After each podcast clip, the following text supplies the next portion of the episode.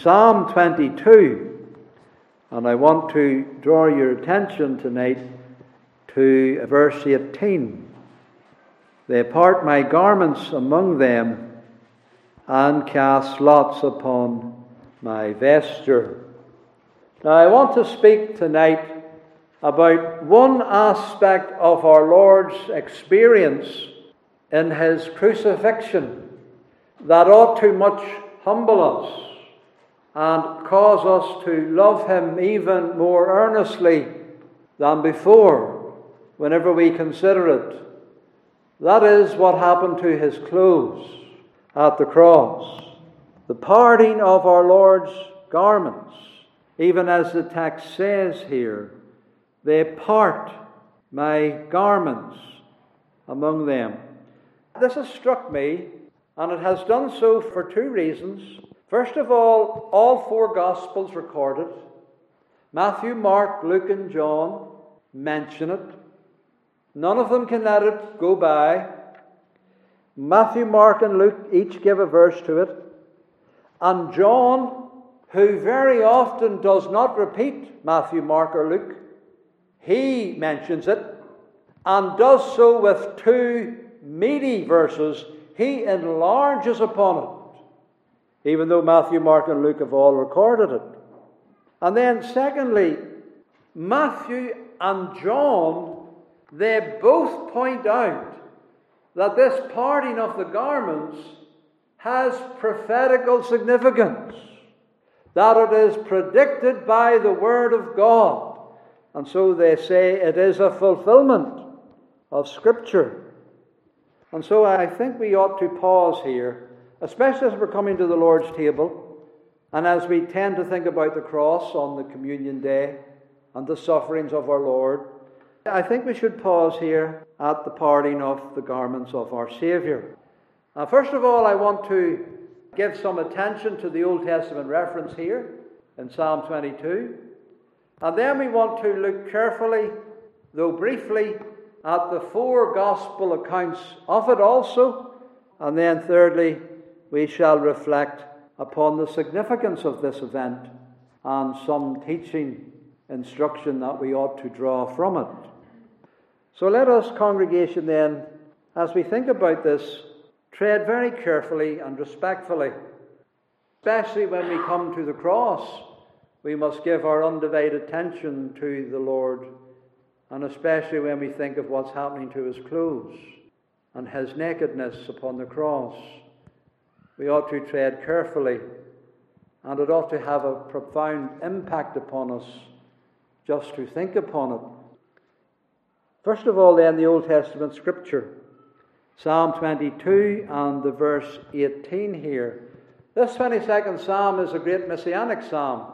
It commences, My God, my God, why hast thou forsaken me? And because the Lord Jesus said those words on the cross, it is commonly believed that he made this whole psalm his own prayer, and he prayed the whole psalm on the cross, and it's been known as the Psalm of the Cross. So it's the one that the Holy Spirit authored through David for Messiah, for his comfort in the shame and the agony and the pain of the cross. Psalm 22. Its first verses, as I say, form the cry, but it is the verse 18 that interests us tonight. And this is the verse that Matthew and John actually quote, they actually quote it. Psalm 22, verse 18. We see that these words are the words of Jesus, and therefore he undoubtedly prayed them, and they were written down to go into his mouth. And there is a usual parallelism in the verse. They part my garments among them, and cast lots upon my vesture. So the garments are parted somehow, some way or other.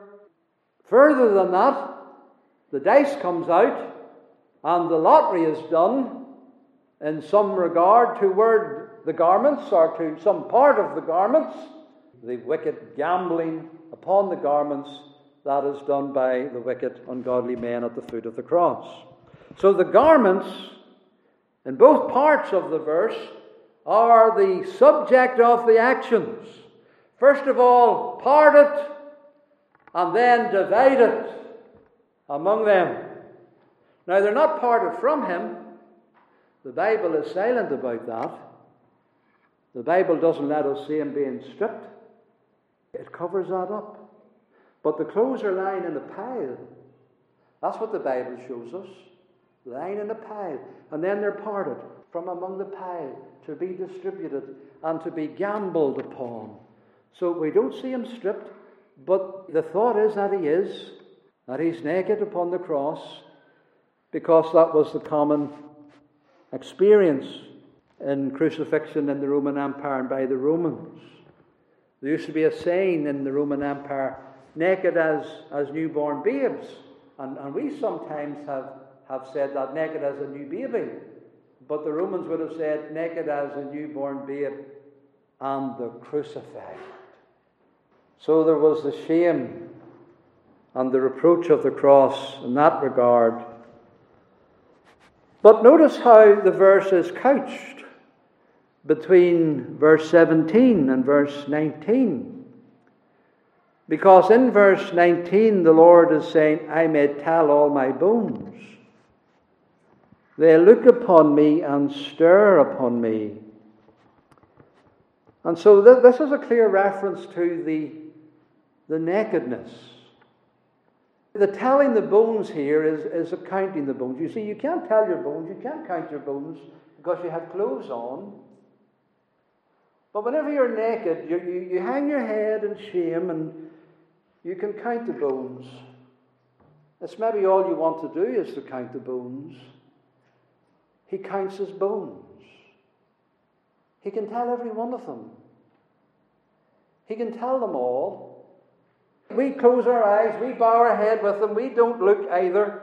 We bow our heads and we go on, but not the wicked. They look and stir upon me, and then they part my garments among them and cast lots upon my vesture. So our, our Lord's head is hanging, and he tells his bones, but their heads are not hanging. Their heads are proud and arrogant and they mock him and they reproach him. But we hang our heads with our Lord. We bow our heads with our dear Saviour.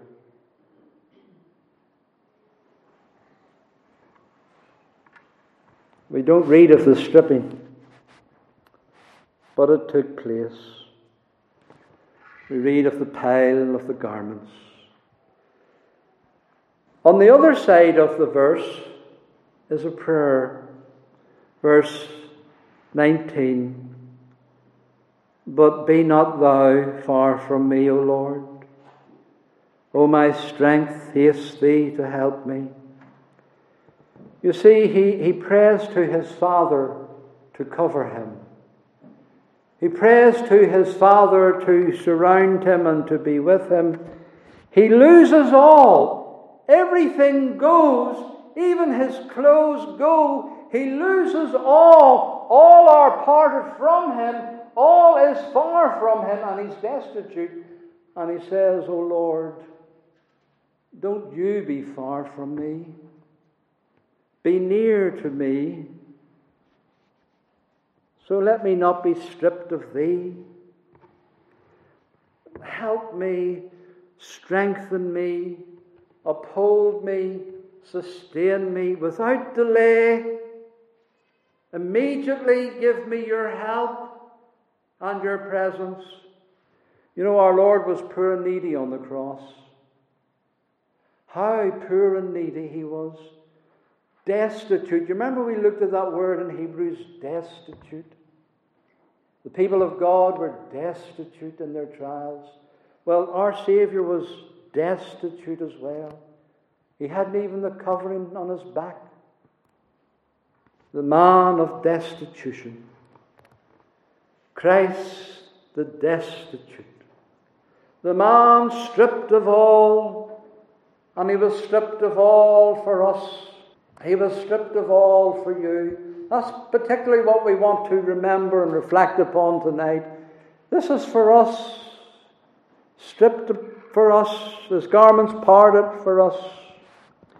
So that's how this verse that is quoted by Matthew and John is framed here between these two verses in Psalm 22. But let's now attend to the gospel accounts. And as I thought about how to approach them, I just decided to go with the church order in the arrangements of Matthew, Mark, Luke, and John according to our New Testament. And in Matthew 27, verse 35, we have the first reference. They crucified him and parted his garments, casting lots, that it might be fulfilled which was spoken by the prophet. They parted my garments among them, and upon my vesture did they cast lots. Again, the crucifixion is of a naked man. The garments lie on, on the ground after the crucifixion. They crucified him pierced his hands and his feet. And then, after they crucified him, the, the soldiers begin to relax. And before they begin to relax, they begin to claim the booty, the garments that are lying in a pile. They're going to get their reward, they're going to get their payment for the work that they have done. The payment comes from the booty. From all that the, that the man crucified possesses, they own now and divide among themselves. So, this is the reward of their deeds the clothes of our Lord and Savior Jesus Christ. These garments are their payment. And they're sitting down now to, to divide it out among themselves. Now, Matthew doesn't tell us how many garments. He doesn't tell us who done the dividing. He's very vague, like the psalm. How many things there are that are parted, we have no idea. How they're parted, we have no idea. Whether the lot is cast on all the parts or whether there's one thing in specific in mind that's in the lottery, Matthew doesn't tell us. He doesn't paint the picture. He is just struck that this is the fulfillment of Scripture. That the Word of God has predicted this. And now he sees it taking place and he's struck by that. And he wants us to be struck by that. This is the one who fulfilled Scripture. This is him. This is the suffering servant. This is the Messiah. This is the fulfillment of the Word of God. This is the one who fulfills the prophets and the Psalms. This is him. And he's telling us the Bible is true. And he's the one who fulfills the Bible. And, and Matthew is a gospel to the Hebrews, of course. And this is one of Matthew's favourite expressions that it might be fulfilled, which was spoken by the prophet, that it might be fulfilled, which was written by the prophet. This is one of his favourite expressions. And, and here it is again at the cross this fulfillment. Here's the proof. He's the one in the Psalms. This is him. And then Mark Mark chapter 15, verse 24, we read, When they had crucified him, again, we're not told about the hammering of the nails, we're not told about the stripping of him or anything like that. They just crucified him, and then his garments that are there, after that, the part, the separate, the wee pile. Casting lots upon them and Mark gives us this new piece of information what every man should take. Now, of course, that doesn't mean every man there, because there were multitudes there, but there's a little group in particular of soldiers, what all of them should take. Everybody's going to get something. One of the soldiers is going to get something. All of them, however many they are, they're going to receive something. So again, Mark is vague. We're not told how many lot items there are. We're not told how many lots were cast. And we're not told what lots were cast upon but any particular items. But there is an indication that no soldier was left out. In fact, we're not even told that it was soldiers by Matthew or Mark. but they all went home with something. And then Luke, Luke 23, verse 34.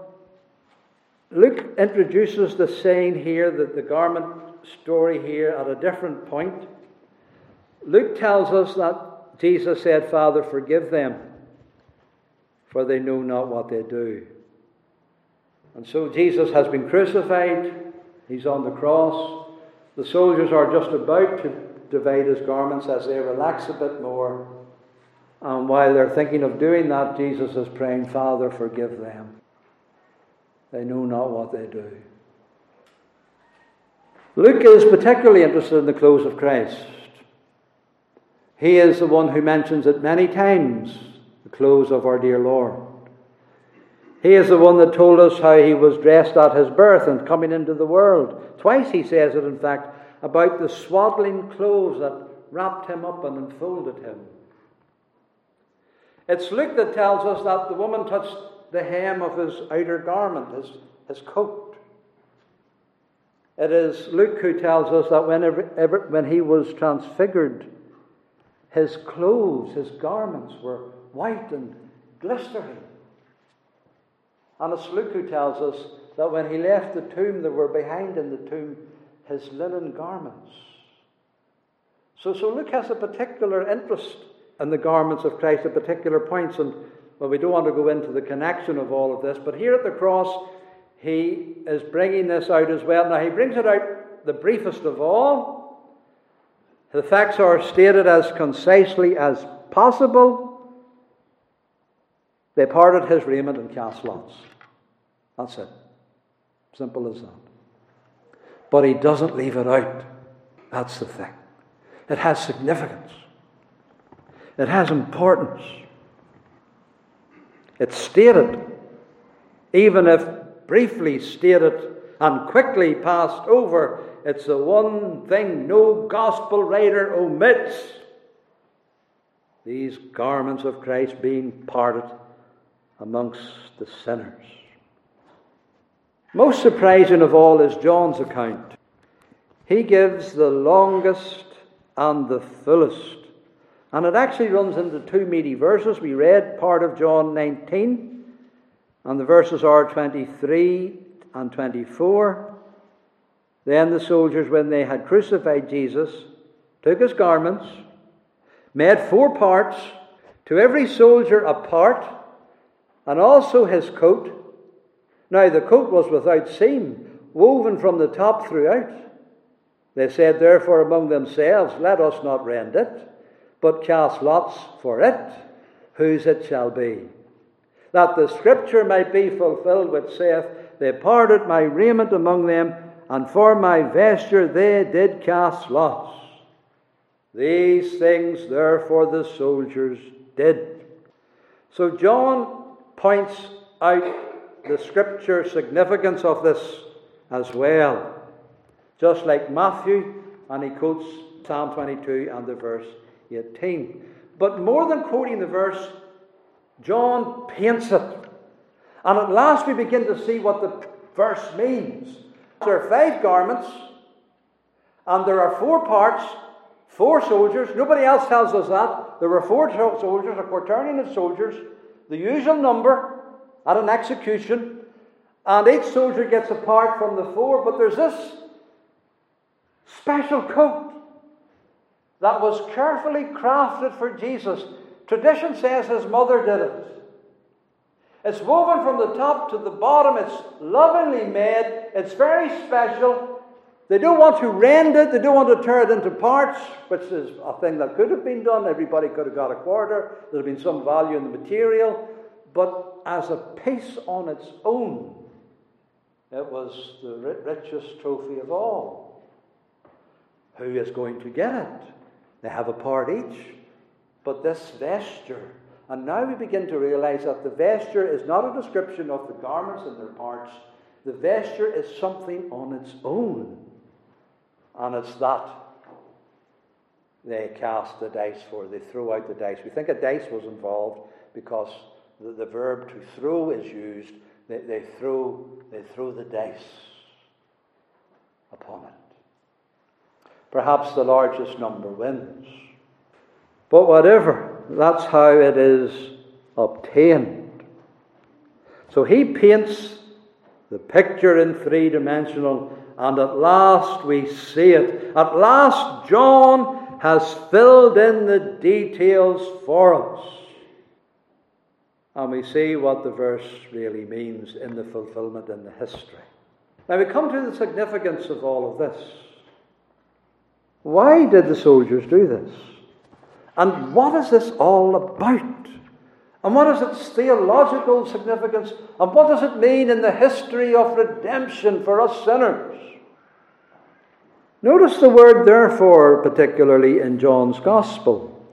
At the end of verse 24, John says something interesting here. These things, therefore, the soldiers did. Therefore, he's telling us why they did this. They're telling us the real reason behind this. And it was because of the prophecy. God predicted it, God ordained it, God ordered it. It's in the scripture, it has to be fulfilled. Therefore, these soldiers carry out the fulfillment of scripture. They didn't know that. They were fulfilling their own lusts. They were robbing the Lord, but they were fulfilling Scripture, fulfilling the Word of God. This is a done thing at executions. There's nothing unusual about it. No doubt happened at all execution, the spoils of the execution. It was custom, it was tradition. But the real thing in all of this is God's sovereignty. God giving a sign and an indication here this is my Christ. This is my servant who suffers. This is the one I have told you for so long about in the Psalms and in the prophets. Therefore, the soldiers did this. So God foresaw it. And He foresaw it not because He knows what's going to happen, but He foresaw it because He orders it to happen. That's how God foresees, you know. He orders everything. And because He orders everything, as a sovereign God, He foresees it and He can foretell us concerning it. So it has prophetic significance that we might know Christ is here revealed to us in the cross. Nothing is without significance at the cross. You, would know that. The crown of thorns, you know the significance of all of that? The pierced side and the blood and the water coming out. That is all significance. Symbolic significance. And his clothes and him being stripped and his garments parted has, has significance. It brings us back to Eden, doesn't it? And all of that. Because mankind was naked at the start. But sin entered and death entered something got under our skin so that we needed a covering. And Adam and Eve knew straight away that something had got under their skin and now they needed a covering. It was death. Death had entered into them. Death had got under their skin, and now all men need a covering. And we all have to be covered. And God covered them, and they were covered by death and through death because God didn't make them nice linen garments or nice woolen garments or, or leaves or anything like that, but the skins of beasts. Death. Death covered their nakedness, and they were covered through death, and they were covered by those dying in their stead the naked were covered by the uncovering of the beasts. The beasts were stripped, the beasts were skinned, the beasts were made naked and exposed that the sinners might be covered. And there's something of that here at the cross. The covering that's been made for sinners in the stripping of the garments of our Lord and Saviour Jesus Christ. It also brings us back to our birth. and our coming into the world. Because we have nothing when we come into the world, we're born naked, and we brought nothing into the world, not even our covering. And it's certain also that we shall leave the world and take nothing out of it, not even our covering. And we can contrast here our, the loving mother because Luke tells us his mother covered him. His mother wrapped him in swaddling bands. She enfolded him. It was the first thing that happened to the Lord Jesus Christ. He was covered, his nakedness was covered in the love by his mother. He was in the loving hands of his mother. Even as he remembers here in Psalm 22 I was cast upon you from my mother's breast. From my mother's belly, I've always been cast upon you, my father. He's thinking about the mother's arms and the clothing of him and the enfolding of him in his mother's arms. And now here he is exposed on the cross as the cruel men have, have stripped him and made him naked. He's reflecting on all of these things. And let us think how poor our Lord became for us, congregation.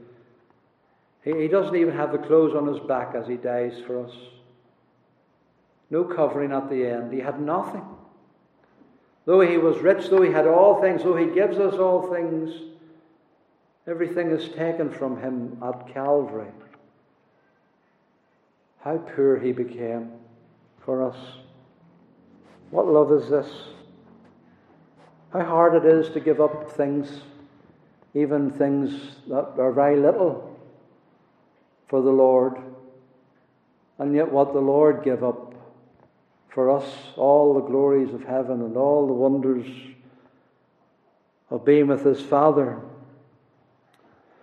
And then we're surely made sick here at gambling. I think we should view gambling at the nakedness of our Lord upon the cross and over his garments. Gambling is a terrible thing. Bible's against it, reasons against it, good sense is against it. But in the light of Calvary, we should certainly know beyond any shadow of a doubt of the evils of lottery and gambling. Surely we must be nauseated forever at the casting of dice and gambling. In gambling, someone always loses something that we gain by lots.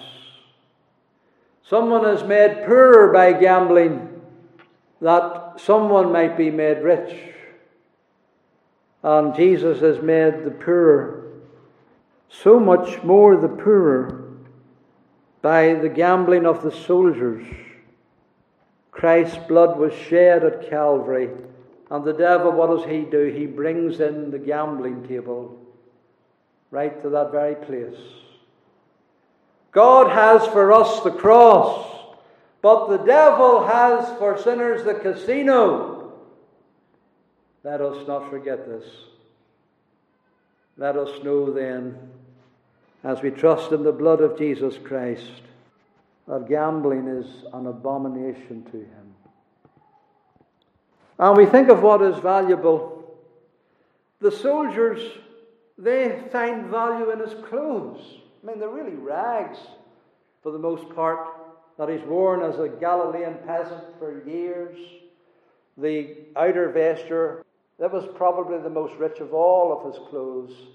But what was it at the end of the day? It was still very little. And they choose that, they want that.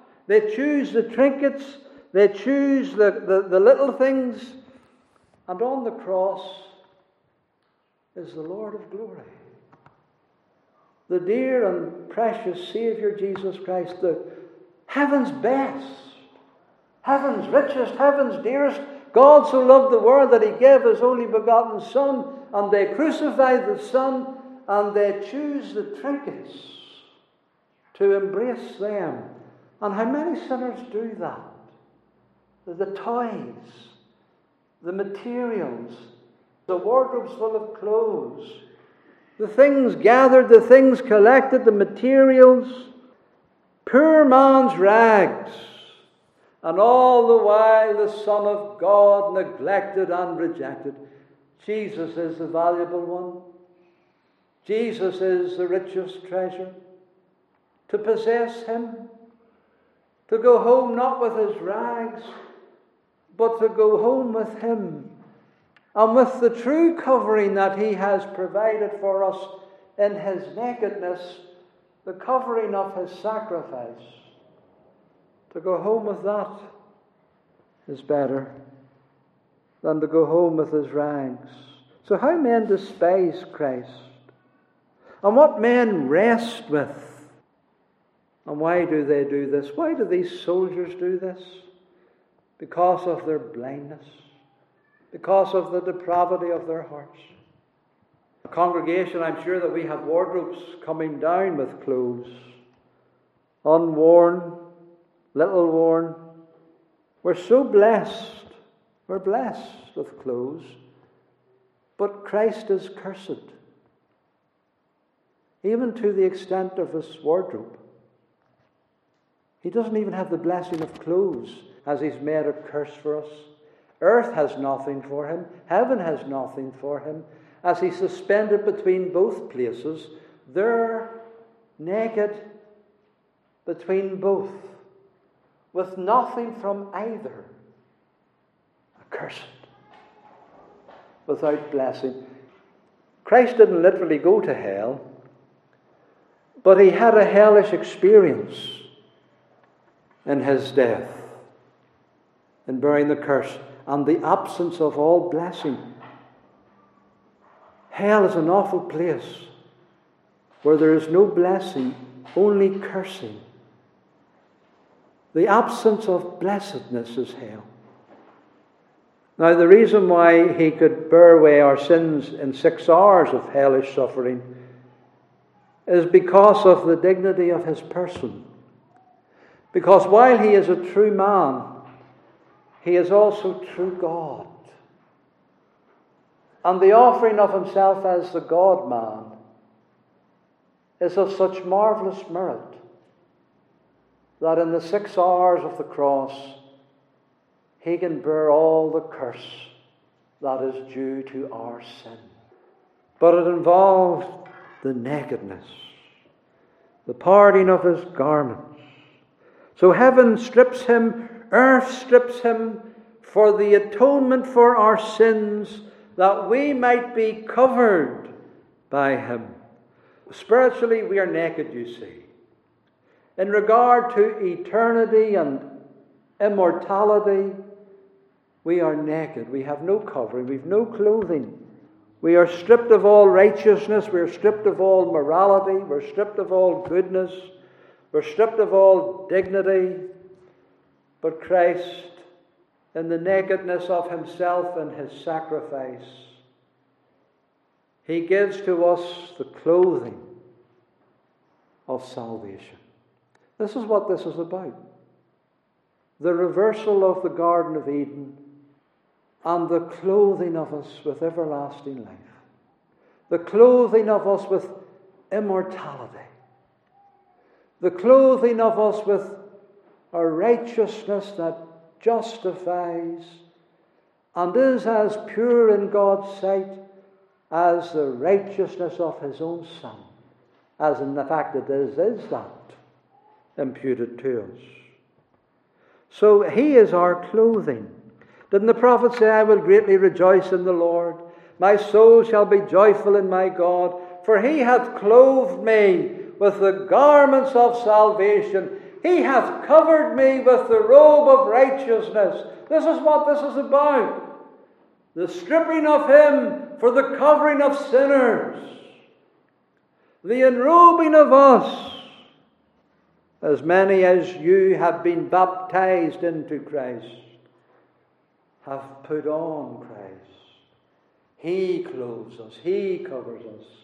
It's like in baptism, though we don't actually be naked in our baptism, but nakedness is considered because we go in into the water. The water comes upon all our body, purifies all our body, and as we're baptized, it's only the symbol, of course, but we have to be baptized in reality into Christ by the Holy Spirit through faith. And so we're clothed upon by Christ. He covers us. We put him on. Remember how the prodigal, when he come home, the father said, Bring out the best robe and put it upon him. You remember how the, the man, the, the, the demon possessed man, after Jesus met him, he was sitting at the feet of Jesus and he was clothed.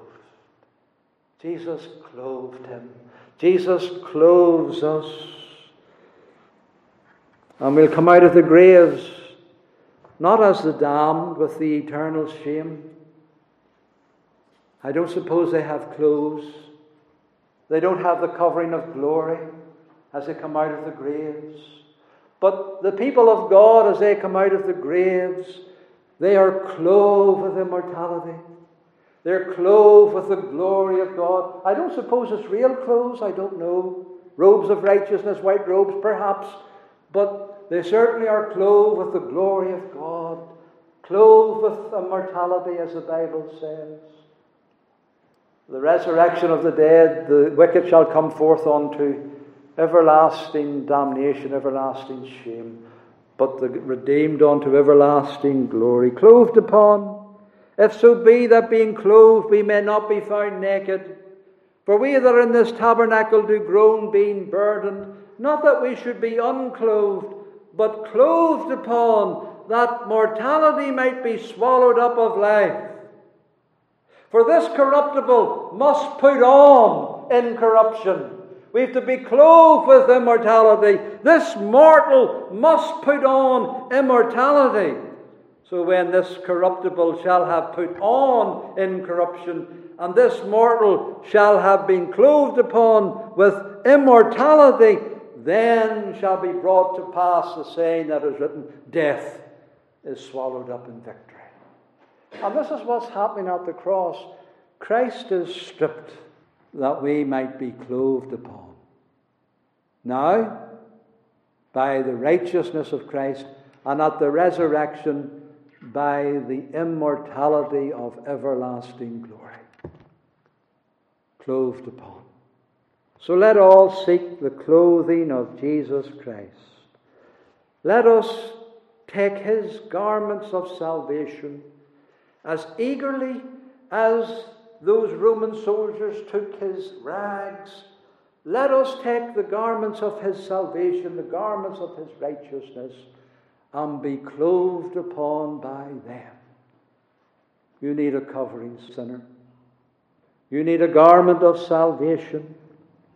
You need Christ as your Savior. And as we come to the table, let us come with appreciation. Let us keep the feast in appreciation of Him who, though He was rich, yet for us became so poor even to the emptying of his wardrobe for us.